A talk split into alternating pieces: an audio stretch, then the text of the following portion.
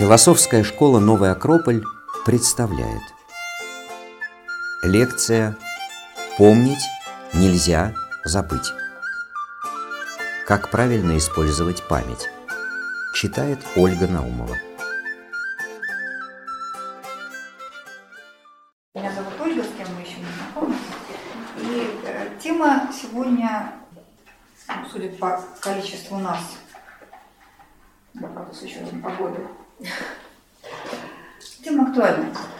М, Скажите, пожалуйста, можно я вас сразу спрошу? Вот в формулировке «как лучше использовать память» вас какое слово больше всего привлекает? Использовать. Вас, Да, и так есть память. а, в смысле, память. А вы на память жалуетесь? свою? Да. А что вам не хватает в вашей памяти? Способности самоочищаться. Как? Способности очищаться по запросу. Мгм. А у вас как? Ну, если вы пришли на лекцию, значит, какие-то вопросы есть. Чего-то Систематизировать, наверное, нужно правильно. правильно В систематизировать. процессе жизни что-то, видимо, уходит, теряется. Неизбежное. Ага. Я даже что-то затрудняюсь сказать, какие у меня к ней претензии. Не, может, претензий нет. Все время все хорошо. Но у меня действительно претензий нет, но мне надо ее совершенствовать. Вот мы э, так вот время от времени или постоянно некоторые претензии к своей памяти предъявляем. А вот как вы себе представляете идеальную память? То есть какой она такой должна быть, чтобы вас полностью удовлетворять? Конспект, чтобы она главная. Вот чуть отовсюду, ну, из важного выбирала еще и главное и оставляла это в голове, чтобы можно было всегда апеллировать ей. Мгм. Ну, как вот, как там, правило. Энциклопедия такая. Да, да. Ну, такой складик. А нам не хочется уметь пользоваться еще этим Да, складиком? конечно. Ну, то есть, видите, у нас довольно много претензий к нашей памяти. Надо, во-первых, запоминать, во-вторых, систематизировать, в-третьих, очищать, очищаться от лишнего, и в-четвертых, еще как-то вовремя доставать то, что нужно. Ну, все, задачи такие непростые мы себе ставим. Насколько это вообще реально? Нейрофизиологи считают, что человек, в принципе, запоминает все, что он, а, с чем он сталкивается в своей жизни ну, теоретически запоминать, да? Другое дело, что мы это не способны это как-то так подцепить в своем сознании и еще вывести наружу. Но вот если под гипнозом нас начать расспрашивать, то вообще мы по- помним практически все. 90 с лишним процентов. Но вот возникает вопрос, а оно нам надо? Все. Все нет. Я нет. Он автоматически там, мне кажется, что-то отсеивает. Автоматически она отсеивает, но, согласитесь, не всегда Не всегда разумно отсеивает. Потому что мы очень часто жалуемся, что мы не помним дат, я же не говорю там телефонов или чего-то такого экзотического, что мы в состоянии. Да, да, да, да, да. Вот это вот, вот я прям помню, где-то вот это вот как-то припоминал. Есть, знаете, у Борхеса такой рассказ, называется «Фунес. Чудо памяти». Он о том, что был один человек, который обладал какой-то бесконечной памятью, вот он прям назывался, чудо, его так звали, чудо памяти. Он без труда изучил английский, французский, португальский, латинский, однако я подозреваю, что он был не очень способен мыслить. Мысли, значит, забывать о различиях, обобщать, абстрагировать. В загроможденном предметами мире Фунеса были только подробности, к тому же лишь непосредственно данные, то есть им восприняты непосредственно. То есть, если бы мы с вами запоминали все, наш мозг, наше сознание представляло бы собой такой очень сильно захламленный склад. То есть там просто куча деталей, лиц, событий, имен, фактов. Вот это я все помню. Интересно, был эксперимент в Калифорнийском университете проведен. Опросили всех учащихся и преподавателей и э, спросили, кто из вас обладает абсолютной памятью. 18 человек сказали, что они таковой обладают. Ну, их проверили, действительно, память прям блестящая. Помнит все. А вот зачем им это, они сказать не смогли. Была еще одна такая дама, она написала воспоминания, в которых скрупулезно, день за днем, час за часом описала все, что с ней происходило в жизни. На первый взгляд, вау, вообще ничего себе такая вот прямо. А на второй взгляд, думаешь, и что? Ну окей, вот это я все помню. Но какая от этого польза? Какой в этом всем смысл? Зачем мне об этом читать? Зачем ей это все помнить? И зачем ей во всем этом рассказывать? Еще, правда, у меня возникает вопрос такой задать. Наша память не склад, не помойка, не какой-то отстойник для всего-всего-всего, что с нами происходит. Это во-первых. Это, знаете, как с пищеварением. В принципе, есть же это хорошо, питаться. В принципе, хорошо. Но представьте себе, что мы будем есть все, что встречаем на пути. У нас вот собака есть такая молодая, не очень разумная.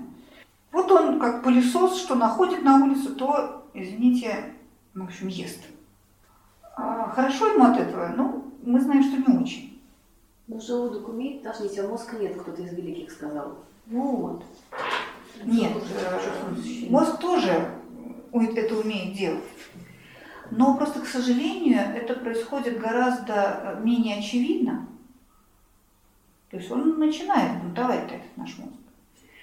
Но он начинает бунтовать не сразу, потому что способности него очень большие. Способности у мозга колоссальные. Там вот принято говорить про 10%, которые ну, только это говорят, что ученые говорят, что это не совсем правильно. Но э, факт остается фактом. Способности нашего мозга, они, в общем, какие-то феноменальные. Сегодня прочитала цифру, которая меня совершенно убила. Вы знаете, что там есть клеточки в нашем мозге, у них есть такие вот отросточки.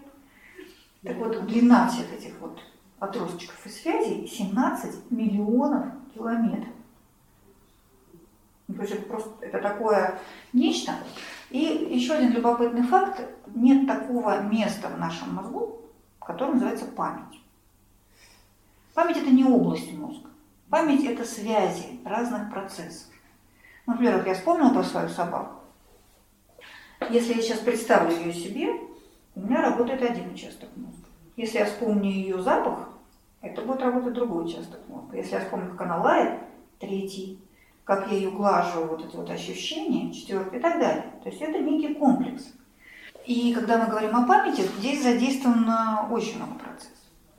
Ну, в общем, вся эта махина, весь этот вот такой гигантский, сложнейший, невероятной сложности, невероятной красоты аппарат, вот он нам дан. Он у нас есть. Этим инструментом мы обладаем.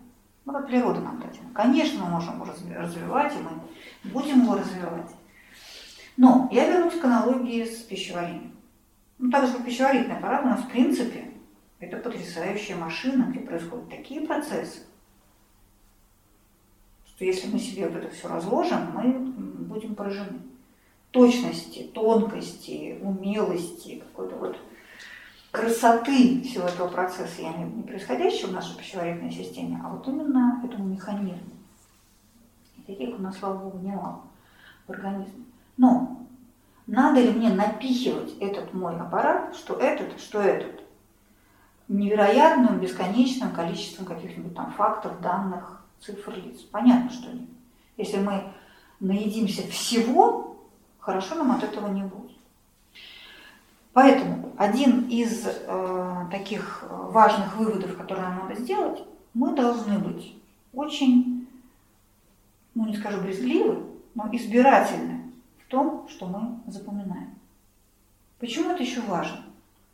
Я думаю, что для вас не секрет, что гораздо лучше мы запоминаем то, что связано с эмоциями. Особенно, увы, с отрицательными эмоциями. То есть мы можем забыть какую-нибудь хорошую мысль, которую мы вычитали в книжке, или какое-нибудь открытие, которое мы сделали, э, идя по парку и наблюдая там, за цветами и птицами, но мы будем с вами долго-долго помнить обиду, которую нам нанесли какую-то боль, которую мы пережили, какое-то предательство, какое-то разочарование. Вот так мы устроены. И этот шрам, эта рана, она будет соднить, она будет напоминать о себе, какие-нибудь параллели, ассоциации. Снова нас вернут вот к тому же, такому, если не трагическому, то драматическому состоянию. То есть нам было бы хорошо, как вы говорили, уметь очищать свою память от того, что нам не надо помнить, от того, что только вот причиняет нам боль. Есть один потрясающий текст, такой древний-древний текст, который называется «Голос безмолвия». Это такое тибетское наставление для учеников, идущих по пути.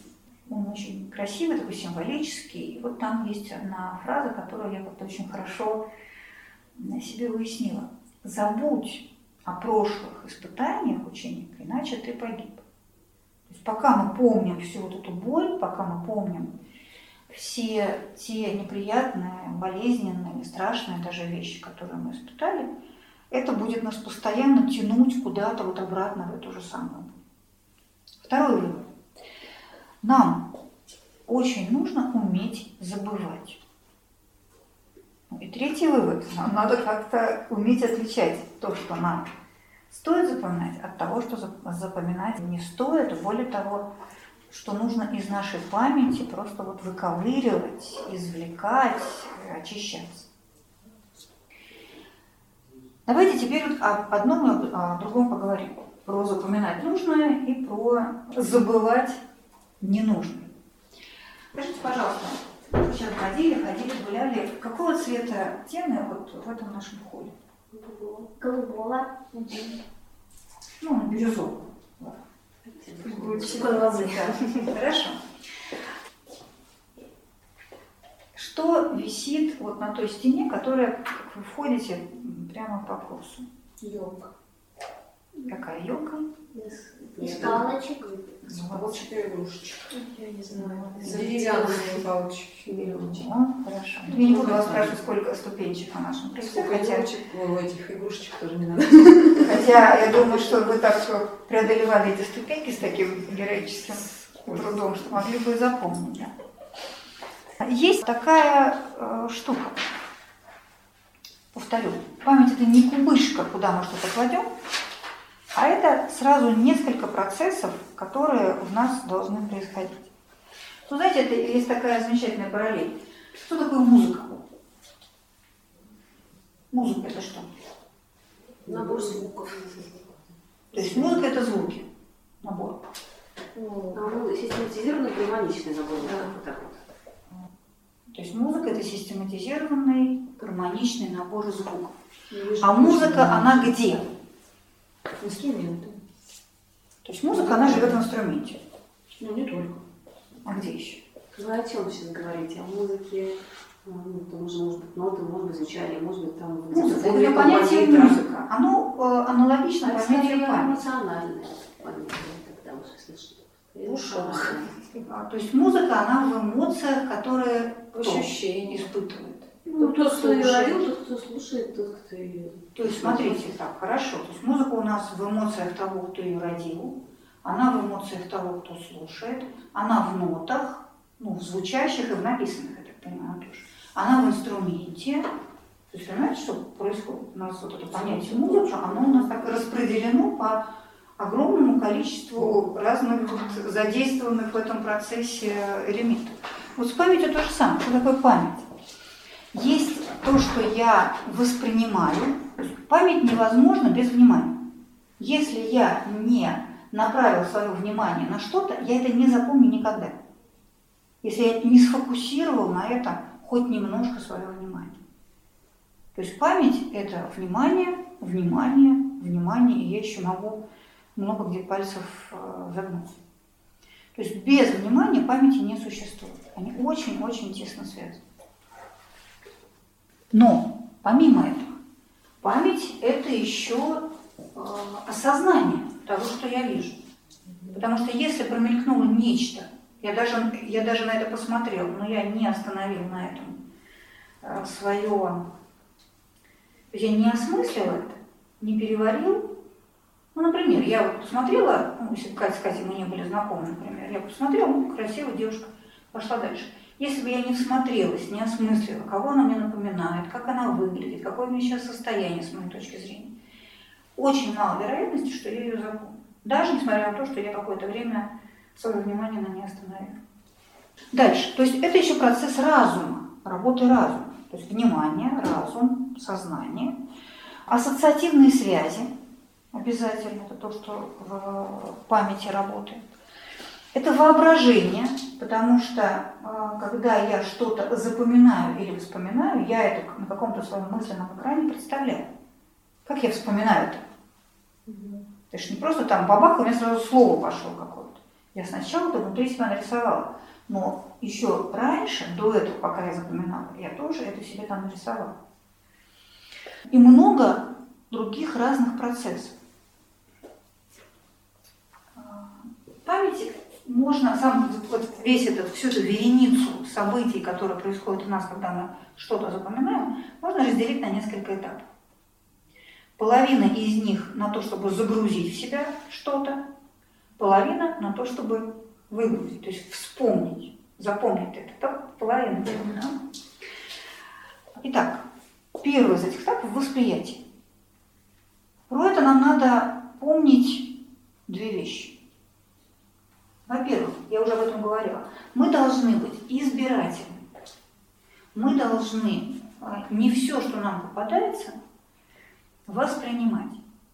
Если рядом со мной в маршрутке в голос ругаются какие-то люди, я не должна, ну, это я сейчас теоретически говорю, да, я не должна это принимать близко к сердцу, потому что я знаю, что если я сейчас эмоционально к этому подключусь, во мне там тоже это все завибрирует, и я буду, а, мое настроение будет на весь день испорчено, еще не дай бог я это на кого-то выйду. Не все из того, что происходит вокруг нас, нужно воспринимать. По крайней мере, так очень активно. То есть избирательность опять. Во-вторых, я сейчас привела пример, где мы занимаем довольно пассивную роль. То есть вот я, вокруг меня что-то происходит, и я вынужден вот как-то с этим быть. Воспринимать это, не воспринимать это. Но я здесь пассивная сторона, пассивная часть. Когда речь идет о памяти, о восприятии в данном случае, очень важно занимать активную позицию. Есть такая, такой чудесный образ внутреннее зеркало. Представьте себе, у вас наверняка есть дома такое зеркало, такое кругленькое на стерженечке, которое мы можем немножечко регулировать, да? мы можем в разных плоскостях его поворачивать. Вот наше, представьте себе, что у вас там где-то вот здесь или здесь, где-то в нас внутри есть такое зеркало которая отражает все, с чем сталкивается. Если отражает вот эту самую агрессию и злобу, она начинает отражать эту агрессию и злобу. А если что-то хорошее встречает, то она начинает это хорошее, светлое, доброе отражать. Под воздействием, так скажем, нашей внутренней инерции, оно постоянно сползает, если за ним не следить, оно сползает вниз, и что оно начинает отражать? Пол. Ну да, пол, вот эти вот лужи, грязь под нашими ногами, какие-то выбоины в асфальте, ничего хорошего. Если мы усилием воли, нам еще воля нужна для памяти, поднимаем ее чуть-чуть хотя бы, то хотя бы горизонты перед нами какие-то открываются. А уж если мы еще больше воли приложим и поднимем выше, то она будет отражать небо, солнце, деревья, красивое что-то, мир, звезды. То есть зацикленность. А. Нет места быть. В смысле? Ну, зацикленность на каких-то негативных э, тех же Конечно. вещах. Должен как бы себя настраивать на позитив что-то видеть в этом позитиве. Даже не совсем так. А, Я еще раз повторю мысль. Если мы за собой не следим, если мы так немножечко как бревно приплывем, вот знаем, что происходит, и да, вот что-то как-то нас тут столкнули, там как-то подняли, высушили, вот мы так вот пассивно и циркулируем по реке нашей жизни. Если мы для себя ставим задачу не поддаваться на провокации, я активное начало, я сам выбираю, на что я буду смотреть, что будет отражать мое внутреннее зеркало, что я буду запоминать, что я буду воспринимать. Просто мы к этому относимся очень фаталистически. Ну вот так вот, так вот сложилось. Но в нас все-таки очень много резервов для того, чтобы этим активным началом быть. И это свое внутреннее зеркало регулируйте. Ну, вы взрослые люди, вы понимаете, что если у вас с утра плохое настроение, это не приговор. Я могу каким-то усилием сама. Вы поднимали себе настроение когда-нибудь? Но мы умеем это делать, нам только надо захотеть это делать, да? Мы в состоянии, потому что, ну да, вот, все. Большие девочки, мы понимаем, что вы в этом состоянии пребывать долго очень не хочется. Это неприятно еще, заразительно к тому же. И тут то же самое. То есть мы обладаем потенциалами для того, чтобы э, самим очень активными и избирательными, привередливыми, здесь это очень нужно быть.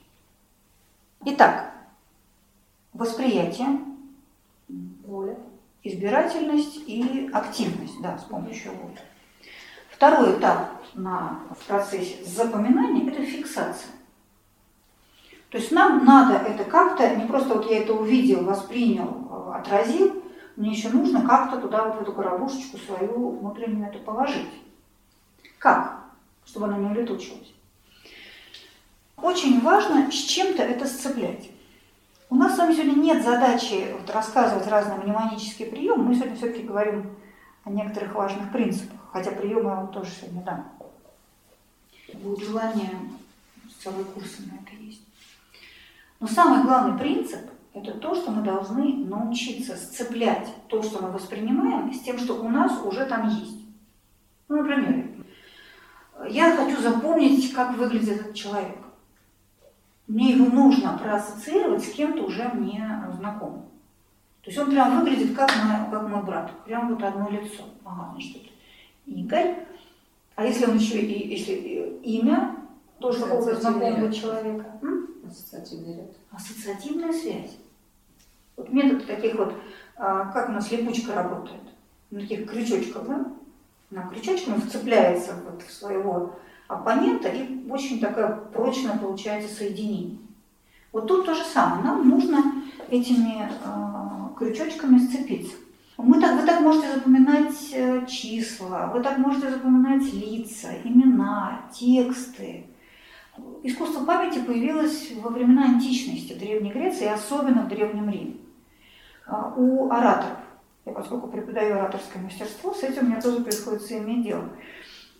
В те времена было, как бы, мягко выражаясь, не принято читать по бумажке, потому что по сути, риторика, публичное выступление были единственным способом ну, такого воздействия на свою аудиторию, убеждения и так далее. Поэтому они выходили и говорили. Им нужно было запоминать все эти речи. Экспромтом они говорили редко. И вот очень много приемов, такая основная база, основной принцип, они все были выработаны еще две, две с половиной тысячи лет назад. Мы только этим сейчас пользуемся, немножечко как-то это все интерпретируем и помещаем на разных ресурсах. И есть, например, такой метод, там, римская комната. Цицерон такой изобрел. Он представлял себе хорошо известный ему зал, в котором есть несколько объектов, там 12, 24, разные есть методики. Он очень хорошо представлял последовательность этих предметов и, скажем, делил свою речь на соответствующее количество кусков – и сцеплял ассоциативным образом каждый кусок последовательно с этим предметом. И потом, когда он выступал, представлял себе, что он прохаживается по этой комнате, и, проходя мимо каждого предмета, он вспоминал соответствующий фрагмент своего выступления. Ну и так далее. То есть вот эти э, ассоциативные связи, здесь нам нужно воображение как раз, просто вот, чтобы оно у нас пышным цветом цвело. Ассоциативные связи должны в нас работать очень хорошо. Что еще важно? Когда мы с вами вспоминаем, снова мы вытаскиваем за эти же самые крючки. То есть мы увидели что-то вовне, и как раз вот это новое начинаем сцеплять с тем, что есть у нас там уже внутри. И начинаем это вытаскивать. Вы, наверное, понимаете, что процесс запоминания он для нас гораздо важнее и актуальнее. Если хорошо запомню, то хорошо и вспомню. Но мы очень, а, в этом смысле очень пассивно запоминаем. Ну, что запомнил, что запомнил, как бы мы с этим и не паримся. Есть очень много разных мнемонических приемов, мнемотехник, но я вам предлагаю запомнить несколько очень важных принципов для запоминания. Того, чтобы запоминать нужно и быть в этом смысле активным началом. Во-первых, ассоциация. Во-вторых, повторение. Причем не просто повторение, а повторение очень по-разному. Это называют интервальное, циклическое. Принцип там один. А ученые выяснили, что забывает человек в ближайшее к моменту э, запоминания время теряется основное количество информации. Дальше теряется меньше. То есть нам, вот как только мы начали запоминать, нам надо почаще повторять, потом можно пореже. То есть если, например, я запоминаю, э, если у меня есть неделя на запоминание какого-нибудь там текста, вы запоминаете, для школы очень полезно, супер полезно. Я прочитала что-то один раз, тут же прочитала еще раз. Как читать об этом отдельный разговор, как еще можно усилить этот эффект, я сейчас вам скажу. Потом вы прочитали через час, потом вы прочитали через 5 часов, потом через 8 часов, потом через 24, потом через день, потом через 2. Ну, собственно, неделя и закончится. То есть принцип такой, чем ближе к моменту запоминания, тем чаще вы повторяете. И чем дольше вы запоминаете, тем дольше вы будете помнить. Логика простая. Как еще можно усилить этот процесс запоминания? Я сказала прочитать. Я могу глазами прочитать. Раз, другой, вот по, по этим всем правилам. Кстати, вот эти вот правила я узнала не совсем не недавно, я их узнала, господи, уже 30 лет назад, пока поступала в университет. Я сдавала историю, мне нужно было какие-то невероятные километровые списки дат выучить. Я конечно, ходила и рассказывала своей собаке, но это, в общем, как сильно ситуация меняла. Где-то я вычитала в отсутствие интернета эту методику, и она мне я до сих пор помню многие из этих дат. Вот. Давно это. Итак, я могу просто пассивно глазами читать. Я могу читать вслух, это лучше. Прям вот проговаривать, да? Я могу потом еще записывать. Это еще круче. А, очень важно. Не читайте вслух ли, про себя ли, целиком весь текст. Еще будет круче, еще полезнее, если вы прочитали с листа, потом отложили и попробовали это сами вспомнить. Конечно, там будут какие-то пустоты. Вот потом вы возьмете, заполните все эти пустоты. То есть каждый раз вы стараетесь быть еще активнее. Чем больше мы нагружаем наш мозг, тем лучше он работает. Я сейчас не буду там про образование нейронных, этих нейронных связей, хотя, в общем, в этом дело. То есть не бойтесь утомить свою голову. Там резервы невероятные совершенно. Но чем больше вы будете активизировать, чем меньше пассивного такого плавания по течению, тем лучше будет ваша память. Еще разочек. Э, повторять циклически или интервально. Читать вслух, проговаривать. Читать активно, не по тексту, а самим вспоминать и заполнять лакуны, дырочки. Записывать, если есть такая возможность. Причем еще лучше, если вы будете не на гаджете записывать, а прям рукой вести. Никто не отменил моторную память.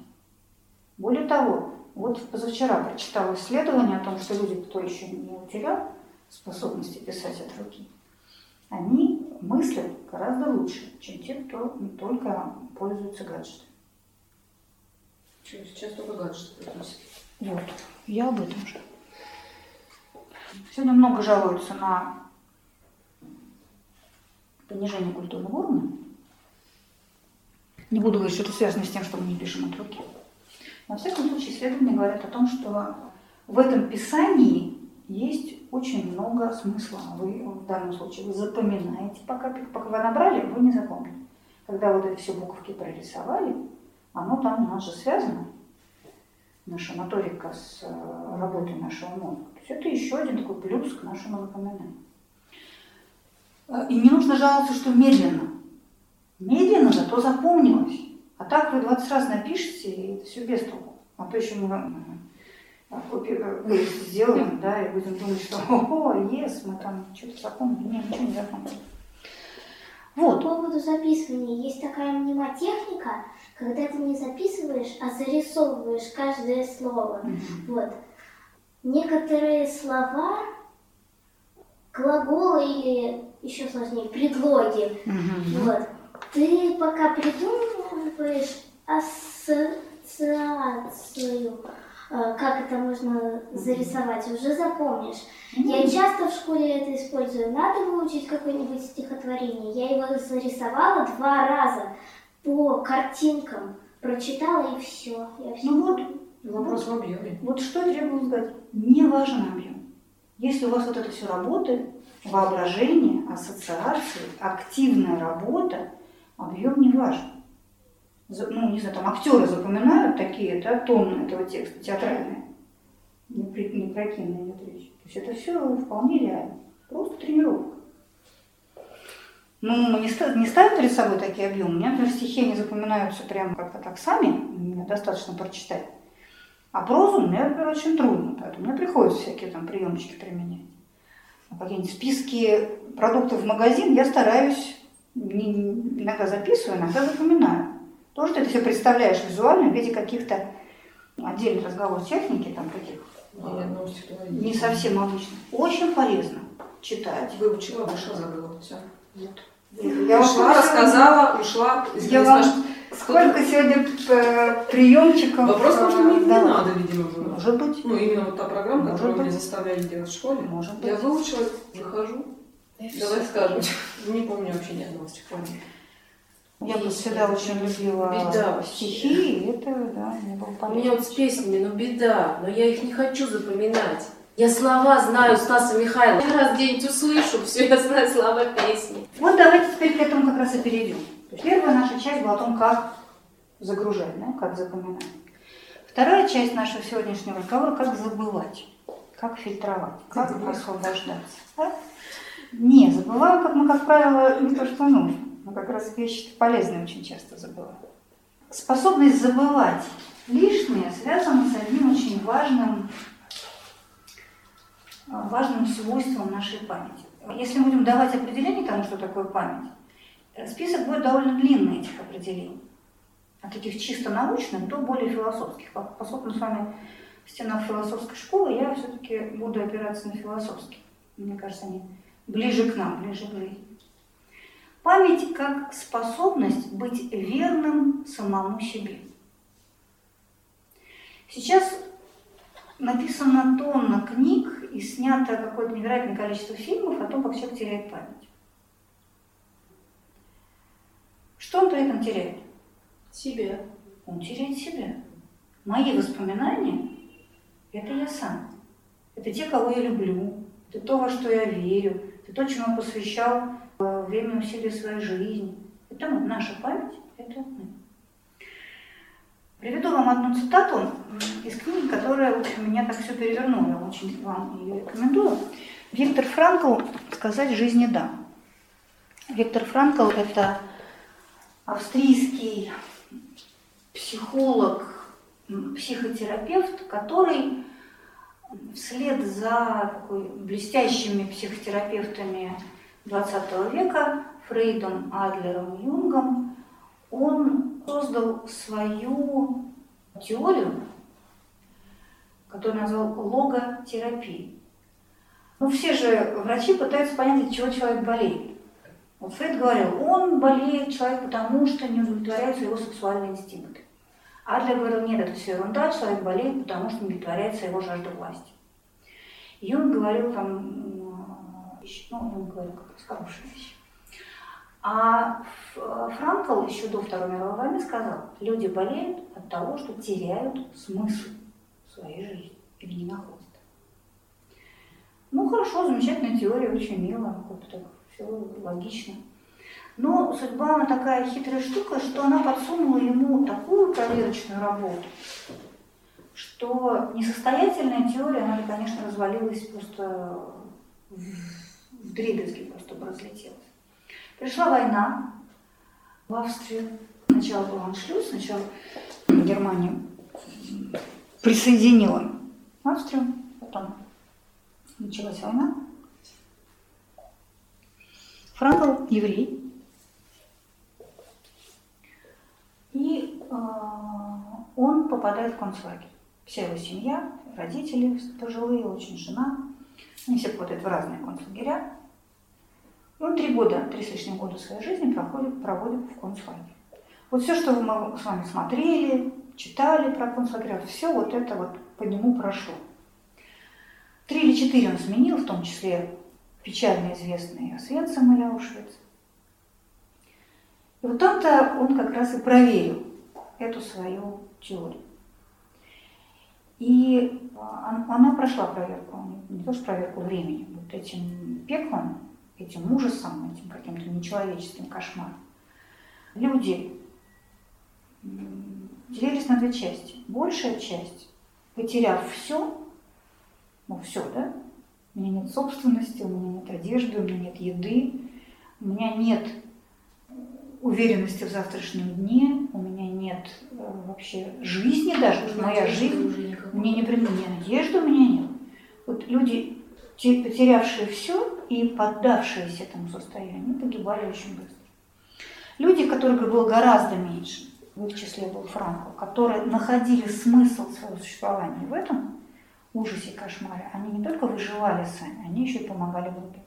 Франкл был врачом, и он там оставался врачом. Он помогал другим людям выживать, оставаясь при этом людьми. Вот эта книжка, которую он написал еще ну, сразу после э, освобождения из концлагеря, она такая, знаете, она без душераздирания, она очень спокойно написана, но от этого, наверное, как-то еще сильнее это все действует.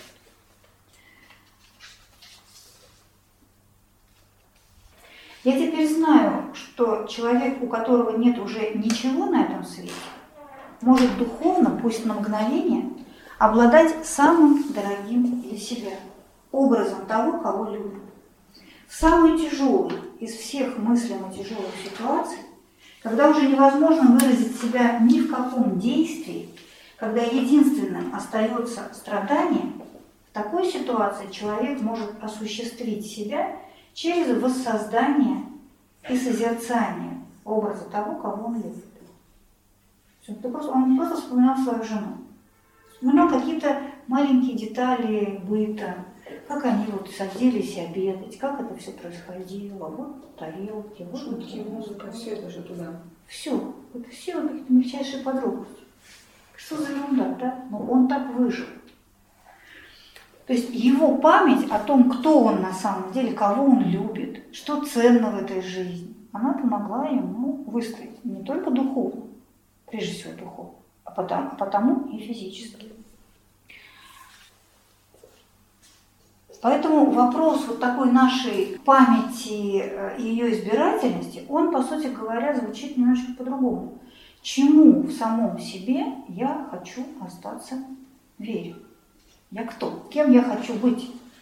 Не что я хочу делать, или что я хочу запомнить, а кем я хочу быть. Например, наш э, пример с э, маршруткой. Что я хочу запомнить из этой ситуации? Как вот это вот там истерила какая-то тетенька? Не хочу это запоминать, что это за мусор какой-то, который меня еще как-то заводит. Нет. Я хочу для себя запомнить, что нельзя вестись на такие эмоциональные провокации. То есть чувствуешь, что тебя прямо начинает. Вспомни что-нибудь хорошее или там как-то вот попробуй увидеть немножечко со стороны всю эту ситуацию. Не включаться эмоционально?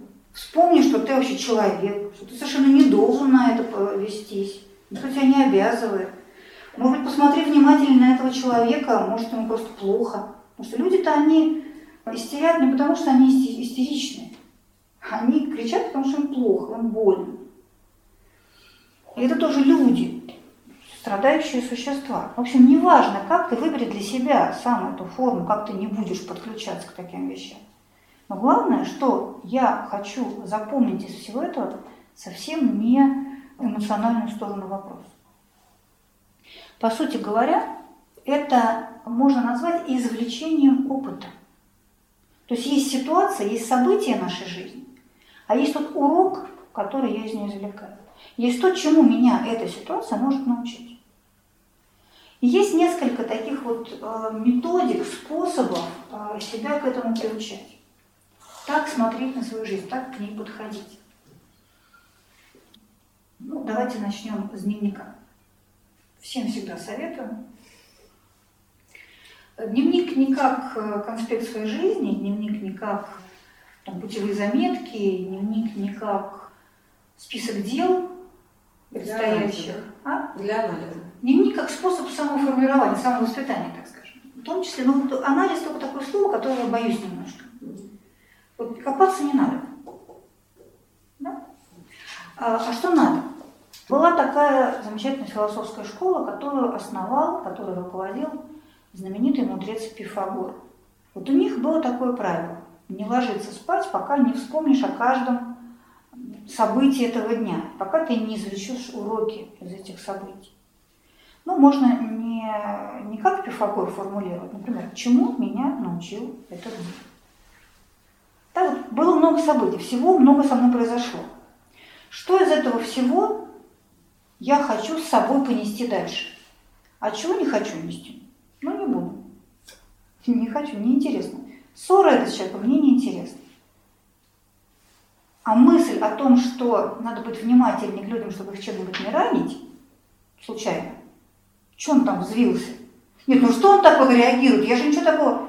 Вот если как только я вот это вот начала опять эмоционально перемалывать саму ситуацию, все, стоп машина. Нет, что произошло, то произошло. Вы этого уже не отмотаете обратно. Глупая фраза, но вообще мудрый фарш невозможно провернуть назад. Да? Все, случилось.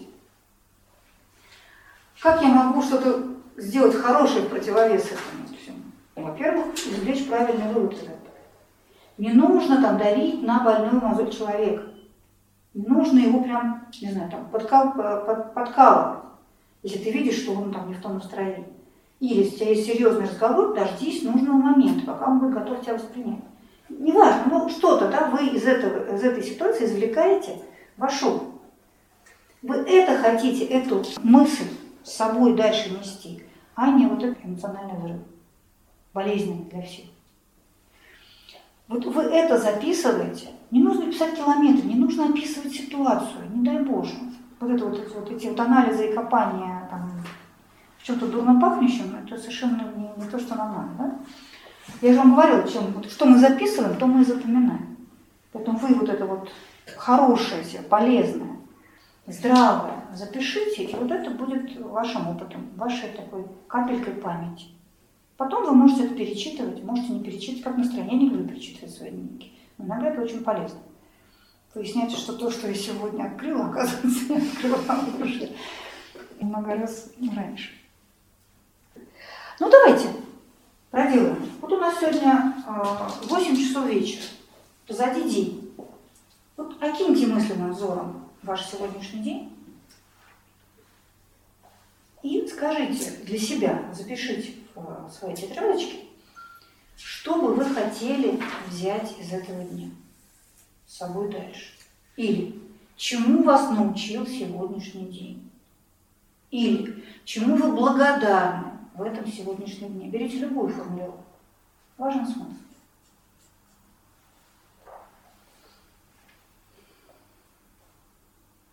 Не бойтесь стандартного. Наша жизнь вообще не блещет разнообразием, особенно в выводах, которые мы делаем.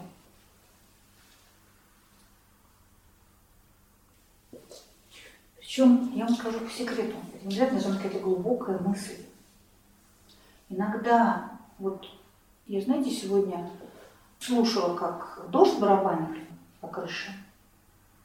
И для меня это было какое-то такое, знаете, какое-то мимолетное состояние. Я даже вам не могу сейчас передать. Там было очень много каких-то вот ощущений, какого-то движения времени, какой-то какой-то, не знаю, жизни природы и так далее. Это не обязательно что-то прям такое монументальное, отлитое в, в чем там, в бронзе, в граните, высеченное на камне, да. Это может быть просто такой подарок судьбы, подарок природы, какой-то, не знаю, там чья-то улыбка, чья-то там, что-то какое-то там глаза какие-то удивительные, которые вы встретили. Может быть, все что угодно. Такое вот. Что вы хотите из него вынести, из этого запомнить? Пусть это будет вот этот вот росчерк какого-то облака на небе. Идем дальше? Угу. Что еще нам поможет Забывать. забывать? А? Плохое забывать. Вот. Поэтому вы это плохое, оно пусть остается в событиях. Вы главное. Есть такой очень важный принцип. Нельзя бороться с плохим. Нужно развивать хорошее.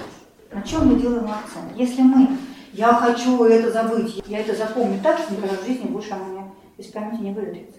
Да бог с ним. Прошло прошло. Будет рано, все равно будет рано. Но затянется она быстрее, если мы ей противопоставим что-то. Знаете, судьба, мне кажется, нам немножечко поможет, если мы правильно распорядимся событиями своей жизни. Если мы даже из самой грустной, печальной ситуации извлечем что-то толковое, осмысленное. Дальше. Нам будет очень а, полезно развивать внимание. Вот активное внимание, так называемое волевое внимание. У нас есть три типа внимания.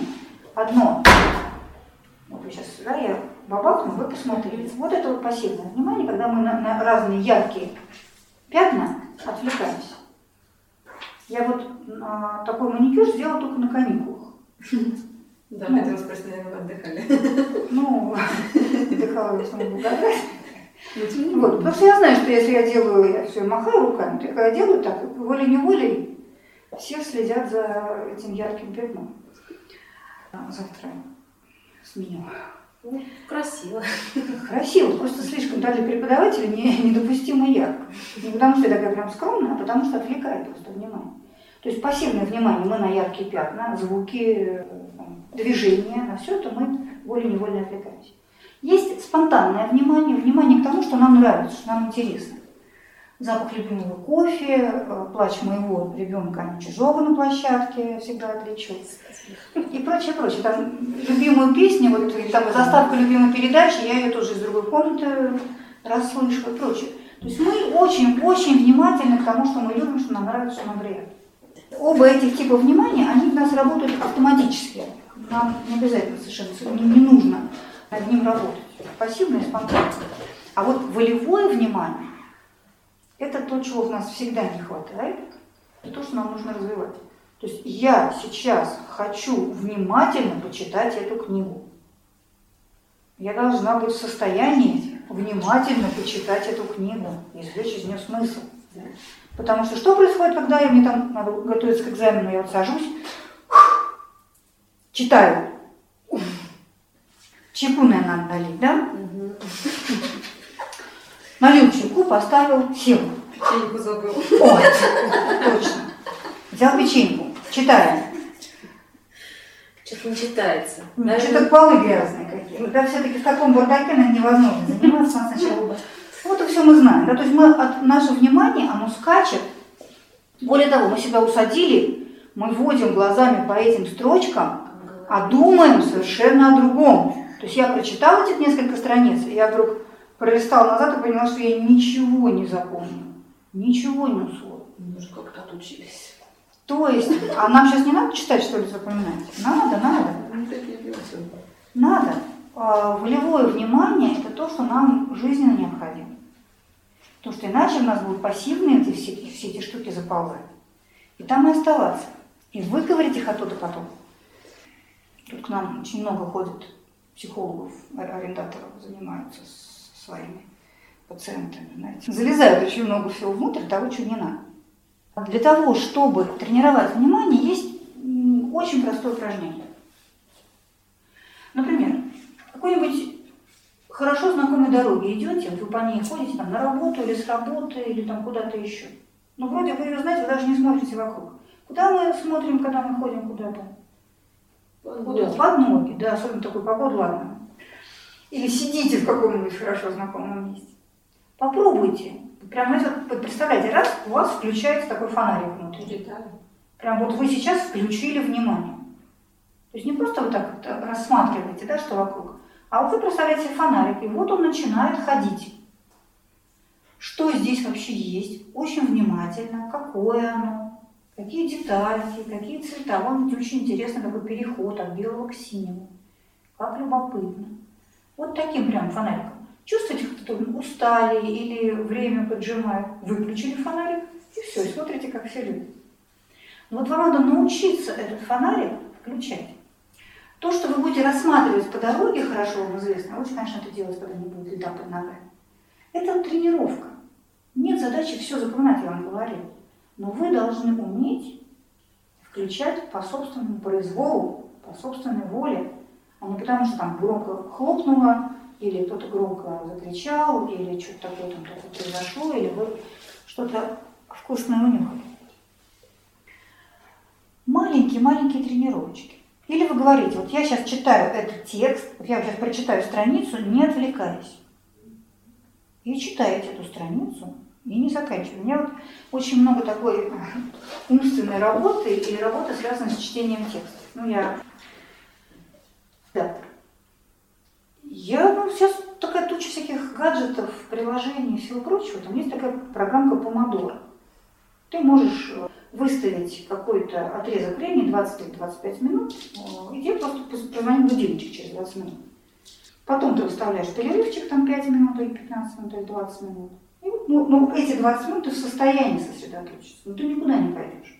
Ты не будешь смотреть Facebook, ты не будешь наливать себе чай, ты в туалет, извините, не пойдешь. Не 20 минут, в состоянии потерпеть, правда? Только вот твое внимание. В общем, много разных приемов. Вы погуглите, сейчас туча всяких интересных штук. Надо пользоваться техническим достижением нашего времени. Но самое главное, что вы включаете фонарик, работаете, не отвлекаясь ни на что, и выключаете фонарик. Можете не включать, конечно, но тогда он так немножечко равно сползет, и просто вы это время вы увеличиваете. Если вы в состоянии там минуту концентрироваться, значит концентрируйтесь минуту. Если три, значит три. Ну, главное, чтобы она потихонечку увеличивал. Помогает называть. Вот я посмотрела, я вам сказала, переход, интересный переход от белого к синему. Вот я не просто увидела, я еще и проговорила это, назвала. Мне проще это было запомнить. И так далее. То есть вы еще и речь будете развивать по дороге. То есть вы вот смотрите, следите этим фонариком, еще это все проговариваете еще это все запоминать. Можно, э, ну, знаете, даже такое самое простое упражнение на 3-5 минут.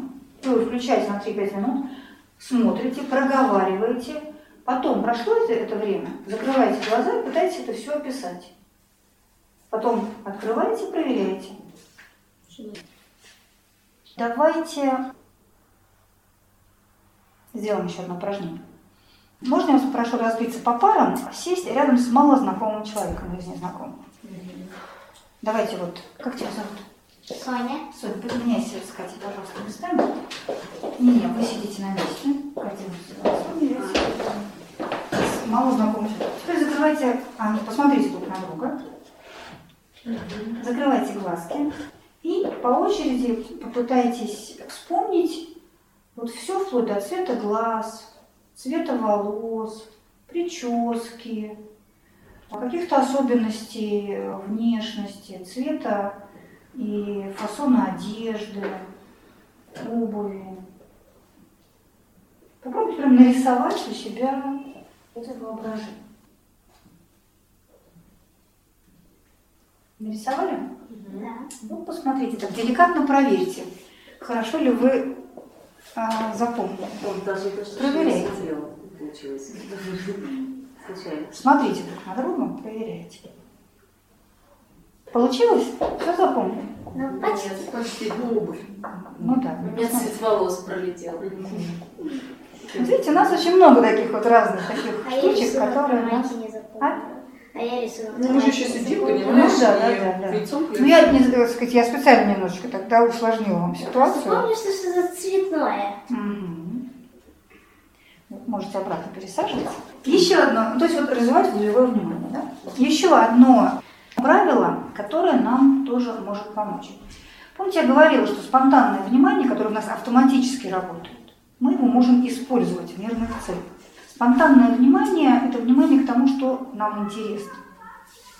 Вот мы это интересно, сферу своих интересов можем расширять, развивать. То есть интересоваться а, более широким спектром предметов, вещей, которые, чем то, что мы имеем обычно. Это не означает всеядность, это не означает прям быть таким пылесосом, который будет собирать все. Мы только что с вами говорили о том, что неразборчивость, она совершенно не на пользу нашей памяти, не на пользу нашему внутреннему миру и жизни нашей вообще. Речь идет о том, что быть немного более пытливым, так скажем. Ну, скажем, вам встретилось что-то, вас заинтересовало чье-то упоминание о каком-то фильме. Вы можете пропустить мимо ушей, а можете немножечко разобраться, поинтересоваться. Вы будете больше немножко знать и представлять себе.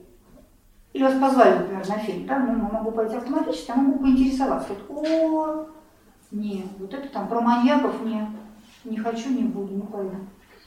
А не поинтересовался, вот так бы и пошел, сидел бы там закрытыми глазами на этом фильме. То есть это не на, даже не на широту интересов, а на глубину, так скажем, интересов. Одно упражнение нам здесь поможет. Опять же, вспомните даже не, не столько сегодняшний как, э, день только, вот последние несколько дней. Вспомните какое-нибудь открытие, которое вы за это время сделали. Что-то что-то вас удивило, что-то вы открыли, не просто узнали что-то новое, да? А вот для вас это было именно открытие. Ого, оказывается, ну, вряд ли вы открыли новый материк, но, возможно, что-то такое в другом человеке, в книге, в событиях, что-то для вас стало вот таким удивлением. Чем-то таким полезным. Более того, вдруг оно даже нам будет как-то полезно. То, что вы для себя узнали полезно. Есть мысли? Поделитесь. Сидели вчера, сидели. Мы вчера делали коллаж желаний. Mm-hmm. И когда я ну, увлеклась. В общем, да, я увлеклась и из аналогов своего сознания достала несколько таких интересных вещей для себя, mm-hmm. под воздействием вопросов, которые звучали ко мне. Mm-hmm. И ну, я где-то вот, не знаю, из памяти это, или это просто вот была ситуация, что я была честна с собой, и вдруг это вот как-то все сказала. Ну, вы вчера четко сформулировали что хотите. Ну да. А я не сформулировала. Не сформулировали. Вчера прям вот все попадалось, вот картинки, эти названия каких-то статей, вот реплики, вот просто захлеб вот так мое. Кстати, а в чем открытие? Ну, я скажу, открытие, я не ожидала, что сам, сам этот процесс создания этого коллажа желаний там, может быть настолько реальным сразу отвечать на твои вопросы и так вот сразу понимать действительно, что ты хочешь. Раскрыть тему. Я, для меня это была как бы, ну, какая-то игра, фикция, я не верила в это. Э, конечно, я еще не знаю, как он там действительно сработает или нет, но сейчас, то есть он у меня стоит дома, и мне хочется его доделать, у меня на него планы, я хочу там сюда доклеить, сюда доклеить. И вообще, вот э, ну, я в это стала верить. Для меня это открытие.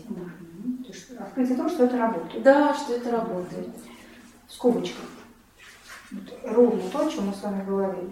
Эти ваши воспоминания – это вы, причем не только ваше прошлое, ну, да. но выясняется и ваше будущее. Да? То есть мы способны с помощью воспоминаний о том, что нам важно, что нам дорого, а, выстраивать и свое будущее тоже. То есть мы на базе этих наших ценностей, собственно, строим дальнейшую свою жизнь. Это так. Да, согласна. И тот же самый ассоциативный э, принцип и так далее. То есть это вот то, о чем мы сегодня говорим. Окей. Почему важно эти открытия делать?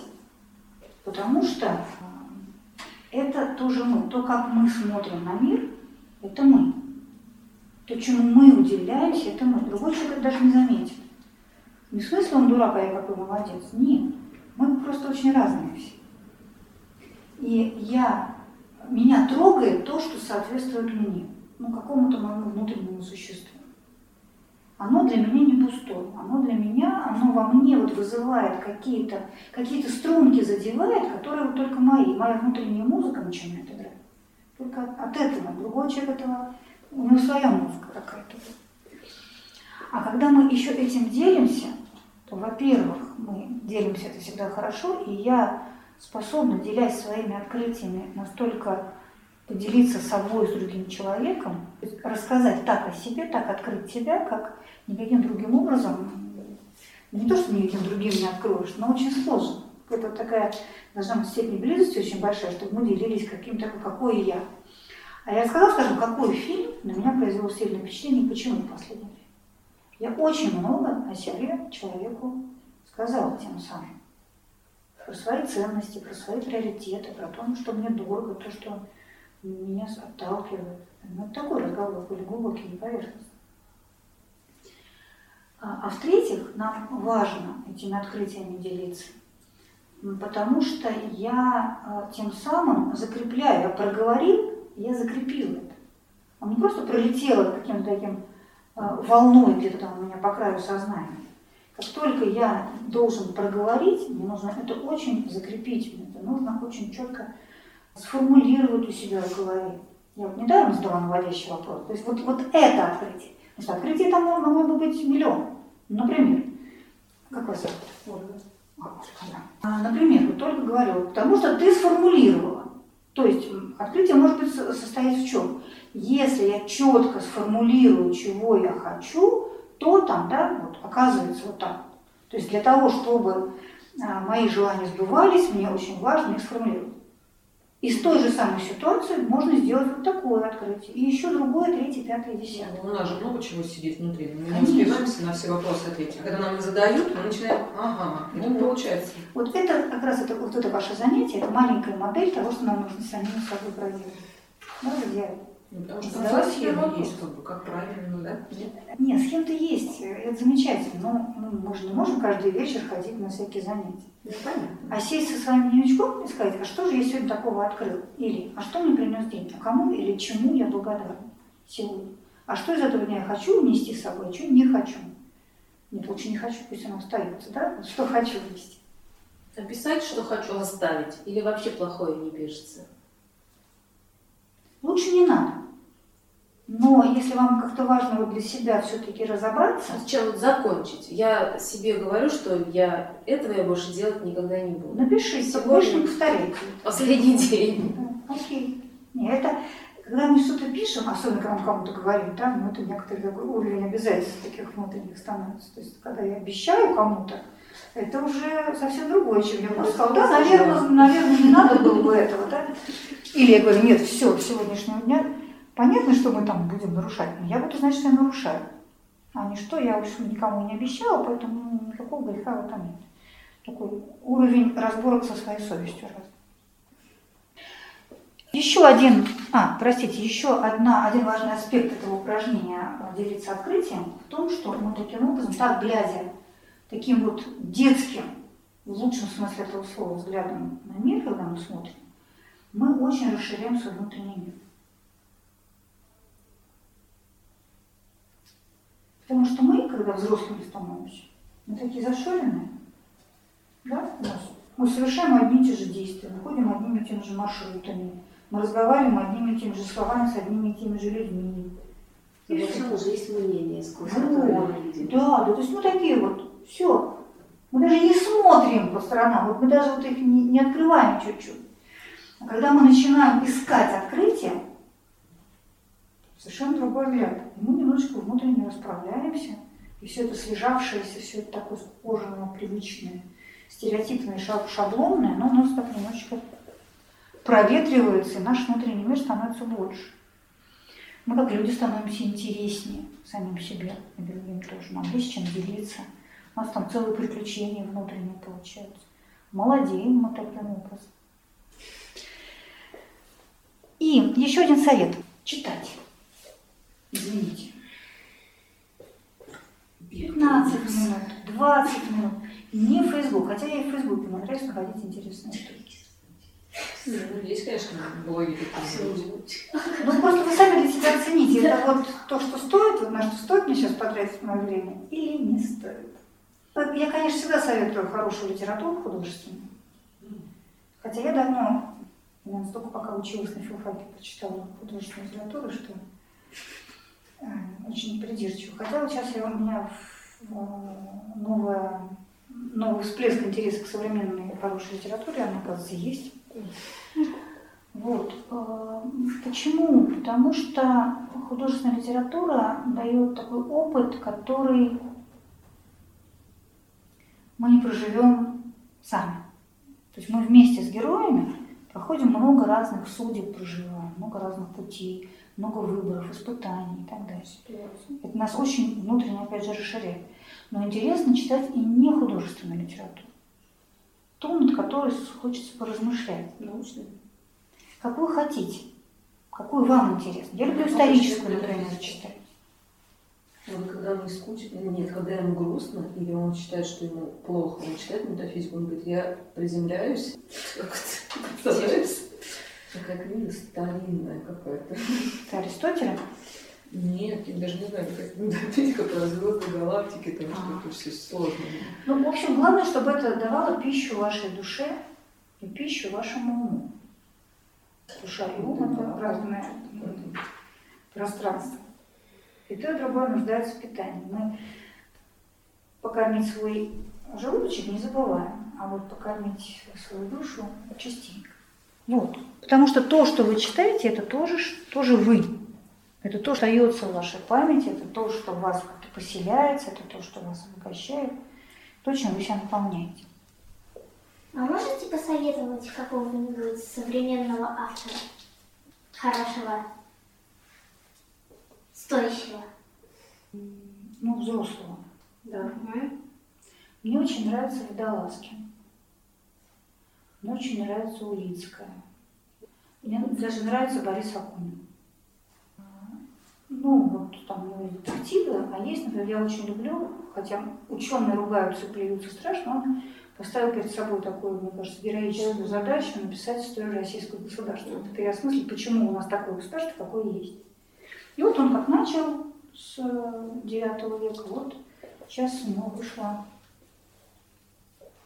17, 18 век, понимаешь. Я пока вот еще Петра не осмыслила, не ос... прошлогодний помню, раз в год м, выпускает, к Новому году как раз выпускает том. Но мне интересно. По крайней мере, у него хороший язык, это точно. Ну, Вот Водолазский меня очень интересует, но я вот только начала с ним знакомиться. Улицкая, Питерштайн. А, Она меня вот совершенно поразила. Ну, очень ну, там, Гузель Яхина вот сейчас. Вы посмотрите, например, там какую-нибудь премию «Большая книга» или что-нибудь еще среди их Что Даласкин, например, я не слышала. Водолазкин, ну, это очень, сегодня очень известно, это недавно вышло. Ну, вот. Я сейчас вот Лавры начала читать. Ну, просто вот те, кто всякие наши награды завоевывают, ну почему нет? По крайней мере, некое профессиональное сообщество считает, что это хорошее. Вот. А Самое главное не, не факт чтения, хотя это тоже с какой-то там точки зрения развить словарного запаса или чего-то там полезного, да, но главное, чтобы это как будто вот вас внутренне питало. Мы с вами начали с памяти. Видите, куда мы с вами дошли? До расширения питания нашей души. Это на самом деле есть мы, и это и есть наша память. Это то, чем мы себя питаем. Потому что это очень здорово запоминать номер своего ИНН или паспорта уметь, да, или там как-то есть такой а, лайфхак, когда ты, я, у меня дико, дико плохая память на имена. В общем, есть такой лайфхак, с тобой человек знакомится, представляется, ты говоришь ему какие слова в ответ, ты должен три раза произнести его имя в ближайшие минуты. Тогда ты его, значит, запомнишь. Ну окей, это все очень здорово. Но память, она вообще не, не про то. Память, она про наше настоящее, про нашу собственную суть. Она про то, кем мы на самом деле там глубоко внутри являемся. Вот, поэтому эм, давайте сделаем последнее упражнение. Решите, пожалуйста, сейчас для себя, что вы хотите запомнить из этой лекции. Вот прям сформулируйте. Да, как бы выбирать не хотелось бы.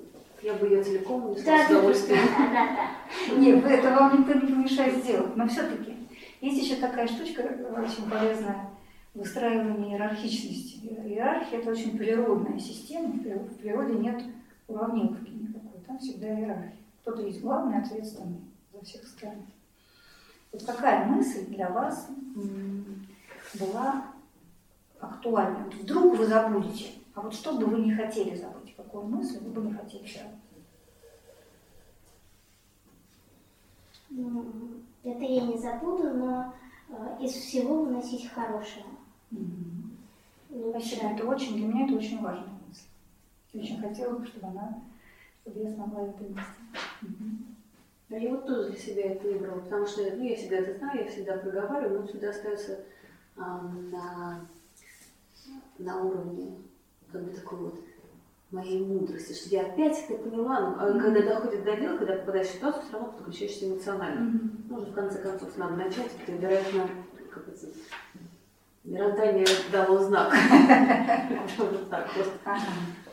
Спасибо. Пора уже переходить к практике, в конце концов. А ты что запомнила?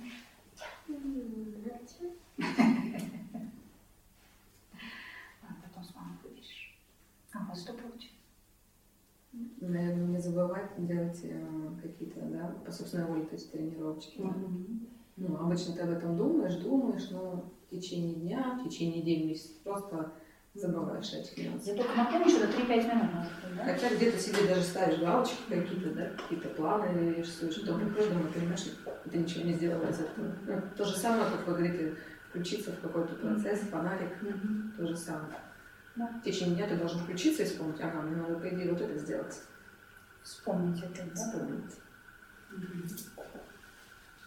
Я в очередной раз для себя, что Катя, надо читать. Читать это безусловно. Вот про концентрацию для меня. У меня вообще как голова дом совет. А, Друзья мои, приходите в субботу, у нас практикум по концентрации. Читаю через строчку, через слово, в диагонали, вот так. Погоня за скоростью, за количеством. А детали-то они могут... Да. Ну что, спасибо вам большое. Иван, интересно, надеюсь, что будет полезно.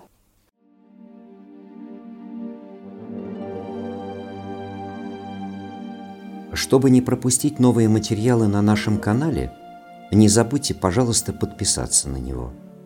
Приглашаем вас также в гости на лекции, практикумы, мастер-классы и курсы творческого развития, расписание которых можно найти на сайте философской школы «Новый Акрополь» акрополис.орг.ру До встречи!